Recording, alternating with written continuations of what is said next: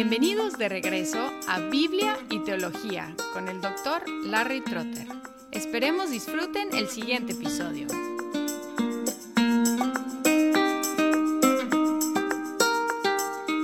Hola y bienvenidos a Biblia y Teología. La próxima serie será una edición de un curso que di sobre credos, confesiones y catecismos. Impartí este curso hace años en Guadalajara y lo he editado para el formato de podcast, dosificándolo en episodios breves. Espero que disfruten esta serie sobre el tema fascinante de los credos de la Iglesia.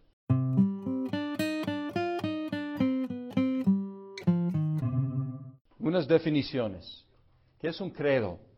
Un credo es la definición de Kelly. Un credo es una fórmula fija que resume los artículos esenciales de la religión y que disfruta la aprobación de la autoridad eclesiástica.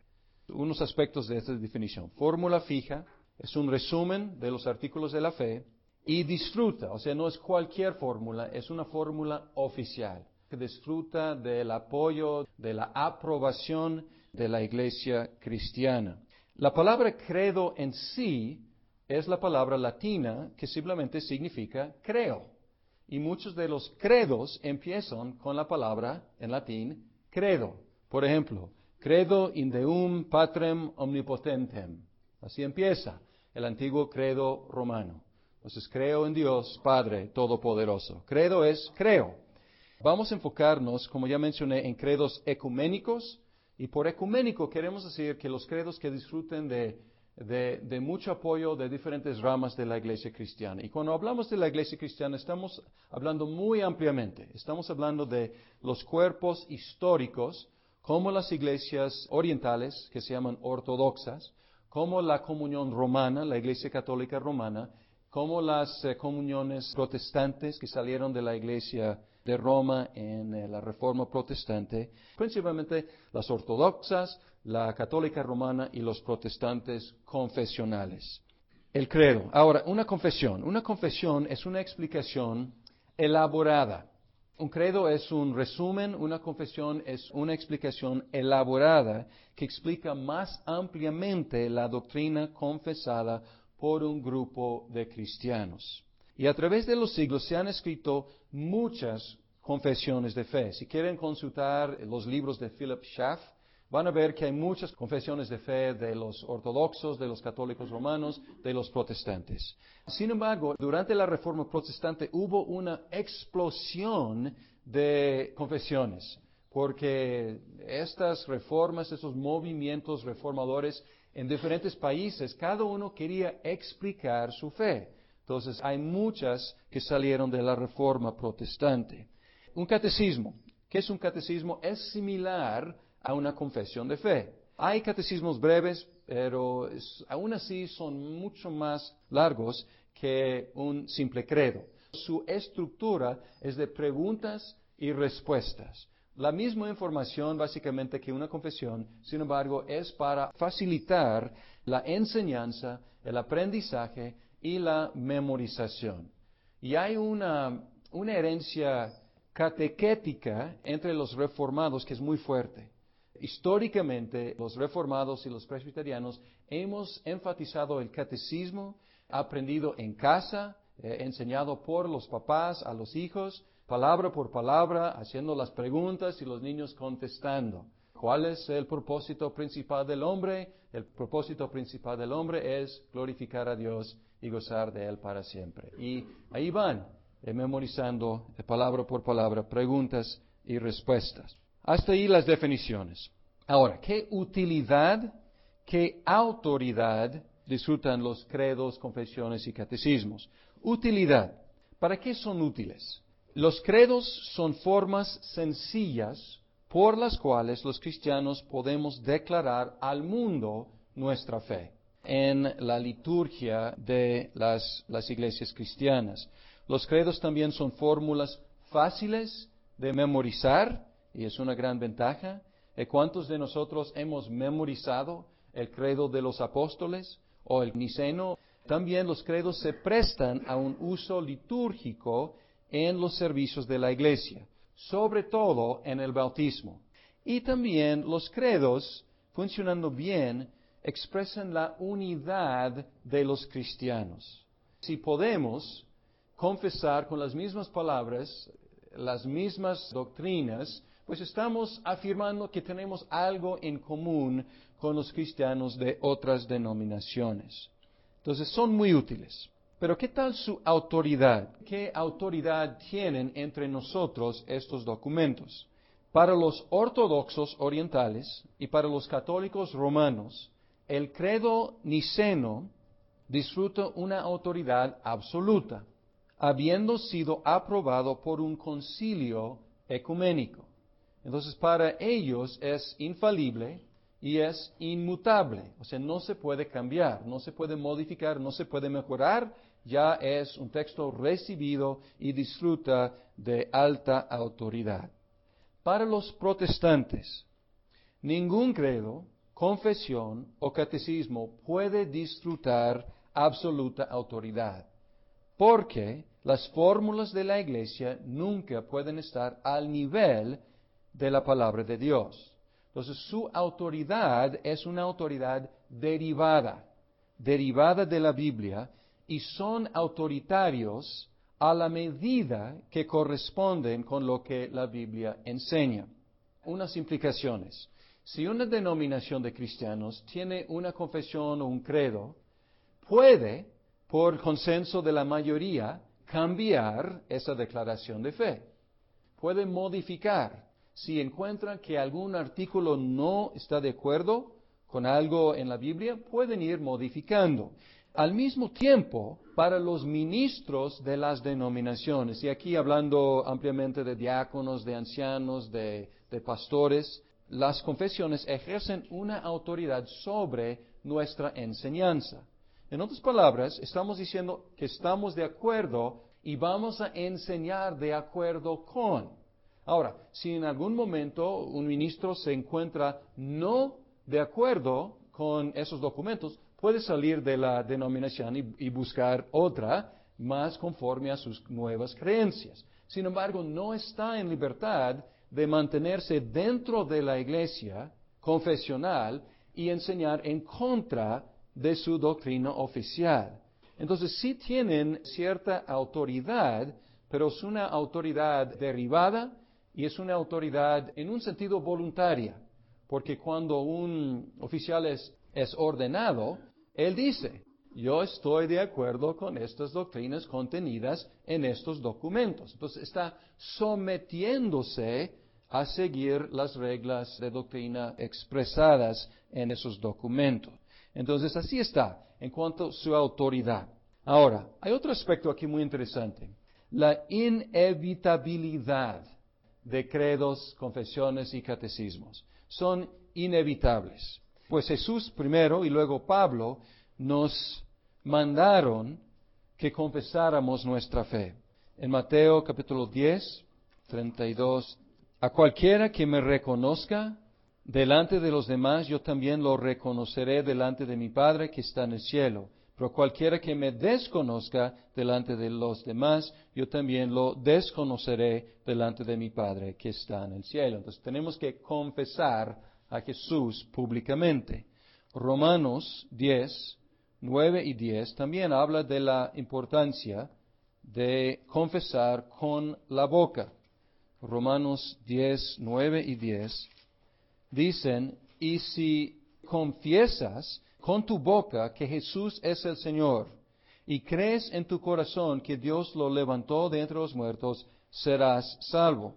Porque con el corazón se cree para ser justificado, pero con la boca se confiesa para ser salvo. La confesión verbal es un mandato del Señor. Y aquí podemos distinguir entre protestantes clásicos, protestantes confesionales, que tienen un cuerpo de doctrina oficial, y las iglesias evangélicas, muchas, que son no confesionales, que no tienen ningún credo, ninguna confesión oficial. Y para ellos, la simple idea de tener una confesión o de tener un credo es un sacrificio del principio protestante de sola escritura. Porque desde la reforma protestante es una de nuestras creencias, sola escritura. O sea, solamente la, la, Biblia es palabra de Dios. Entonces, para algunos evangélicos reaccionan cuando hablamos de documentos disfrutando cierta autoridad que son extra bíblicos. Pero lo que quiero afirmar aquí es, aunque algunos evangélicos niegan tener credos, todos los cristianos, todos los cristianos tienen sus credos o confesiones escritas o no. Por ejemplo, ¿qué es sola escritura? Es parte de un credo. Un credo, las cinco solas de la reforma. Porque tenemos dos opciones. Si alguien nos pregunta, ¿qué crees tú? Tenemos la opción, y no sería mala, pero sería bastante difícil, de usar solamente textos bíblicos y no decir ninguna palabra más fuera de citar textos bíblicos. Ahora, sería quizás posible para alguien que tuviera memorizada toda la Biblia, pero sería muy difícil tener una conversación. Por lo tanto, encontramos la necesidad de convertir lo que está en la Biblia en otras palabras para explicarnos. Y esta es la dinámica de hacer un credo. Y todos los cristianos se encuentran con esta necesidad. Y lo que es muy notorio es que las iglesias que niegan tener un credo suelen caer en usar fórmulas. Y ellos no saben que están repitiendo un credo evangélico. Porque si tú les preguntas, ¿qué crees? Ellos usan fórmulas. Dicen, Jesucristo es el único y suficiente Salvador. ¿Han escuchado esa frase? No es una frase precisamente bíblica, aunque expresa perfectamente bien conceptos bíblicos. Yo he escuchado esta frase muchas veces, único y suficiente Salvador. Es una fórmula. O dicen, hay que aceptar a Cristo en tu corazón. ¿Han escuchado eso? Es una fórmula. Entonces, Cristo es el único y suficiente Salvador, hay que aceptarlo en tu corazón. Entonces, es una, una fórmula que suelen repetir. Entonces, ellos mismos demuestran que es inevitable desarrollar fórmulas de fe. Y aunque pues no esté escrita, pues eh, existe de todos modos. Y encontramos antecedentes bíblicos de fórmulas para expresar la fe. Entonces no es solamente un impulso extra bíblico, más bien la Biblia misma tiene evidencia de caer en ciertas repeticiones, ciertas fórmulas para explicar la fe. Podemos regresar al Antiguo Testamento, por ejemplo, y encontramos en Deuteronomio 6, 4 la cimentación de la fe judía que ellos repiten, los que usan esta, se llama Shema, porque es la primera palabra en, hebreo, Shema, oye Israel, escucha Israel, repiten esto dos veces al día, algunos judíos. Entonces están confesando su fe dos veces al día. Y dice aquí, escucha Israel, el Señor nuestro Dios es el único Señor y luego lo que viene de ahí, ama al Señor tu Dios con todo tu corazón, toda tu alma, etcétera, etcétera. Pero aquí, es la confesión de fe. El Señor nuestro Dios es el único Señor. Es una fórmula. Y llegó a usarse así entre los judíos. Pero ¿qué de el Nuevo Testamento? Vamos a ver algunas confesiones en los Evangelios y luego algunas eh, confesiones o fórmulas que encontramos en las cartas. Primero, Juan 1, 49. Es la confesión de Nataniel. Y no estoy diciendo que ya sea una fórmula. A lo mejor en su caso parece que fue algo muy espontáneo, pero se presta a formalizarse como fórmula. Escuchen lo que respondió Nathaniel. Tú eres el Hijo de Dios, tú eres el Rey de Israel. Suena como buena estrofa para un himno, suena como algo que podría meterse muy fácilmente en una declaración de fe, ¿no es cierto? Jesús es el Hijo de Dios, Jesús es el Rey de Israel. Pedro confiesa algo muy semejante. Mateo 16, cuando Jesús está preguntándoles qué piensan de él, en el versículo 16, él dice, tú eres el Cristo, el Hijo del Dios viviente.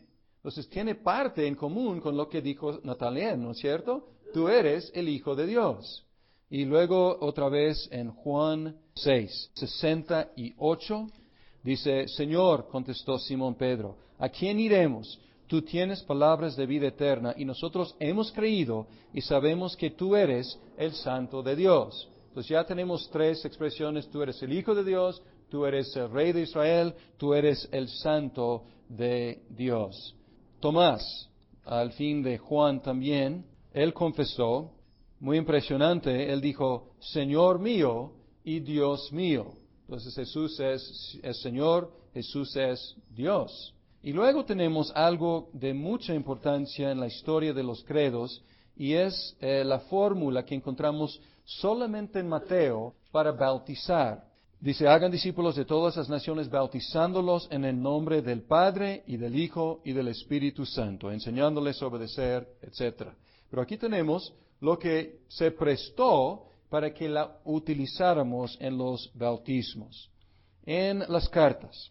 En las cartas vamos a ver unos textos que, otra vez, tienen como el, tono, tienen como la figura de algo formulaico, o algo que podría prestarse a solidificarse en una fórmula. Por ejemplo, en 1 de Corintios 8:6 dice, para nosotros no hay más que un solo Dios, el Padre, de quien todo procede y para cual vivimos, y no hay más que un solo Señor, es decir, Jesucristo, por quien todo existe y por medio del cual vivimos. Y podemos ver aquí como un tipo de confesión binataria está enfocándose en padre e hijo.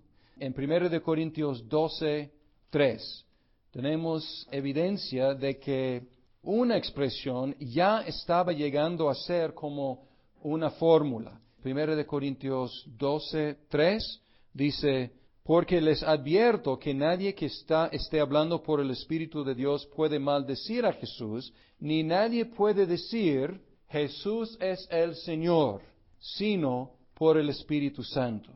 Y podemos ver que esto hace eco con Filipenses capítulo 2, 5. La actitud de ustedes debe ser como la de Cristo Jesús, quien siendo por naturaleza Dios, no consideró el ser igual a Dios como algo a que aferrarse, y luego va y traza la, la carrera de Jesús, su humillación y luego su exaltación y termina con el creyendo, dice, y toda lengua confiese que Jesús es el Señor.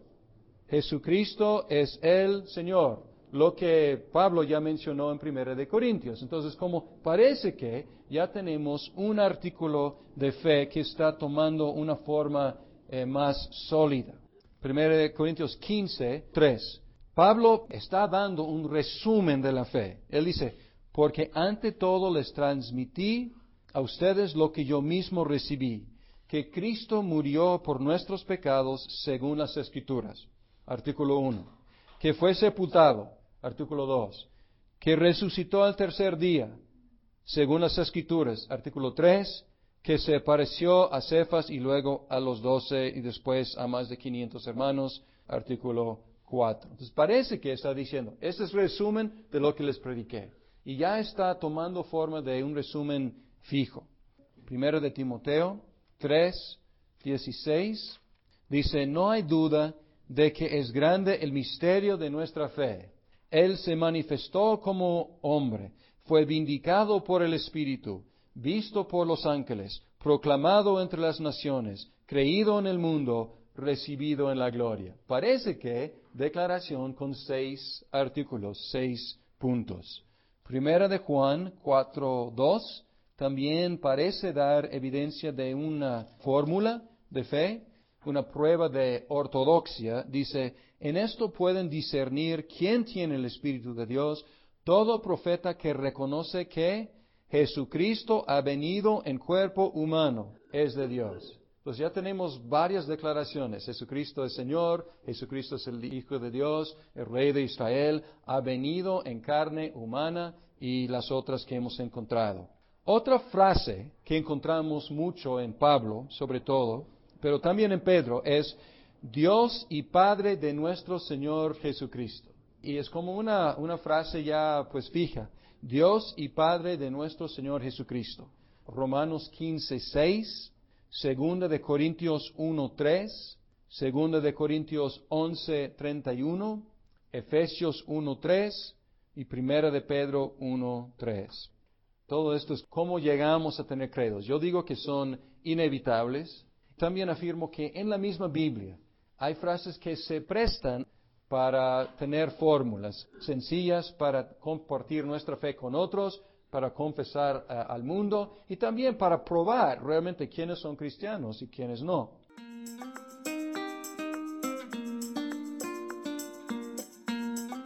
Muchas gracias por escuchar este episodio. Si estás disfrutando Biblia y teología, por favor compártelo con tus amigos. Hasta pronto.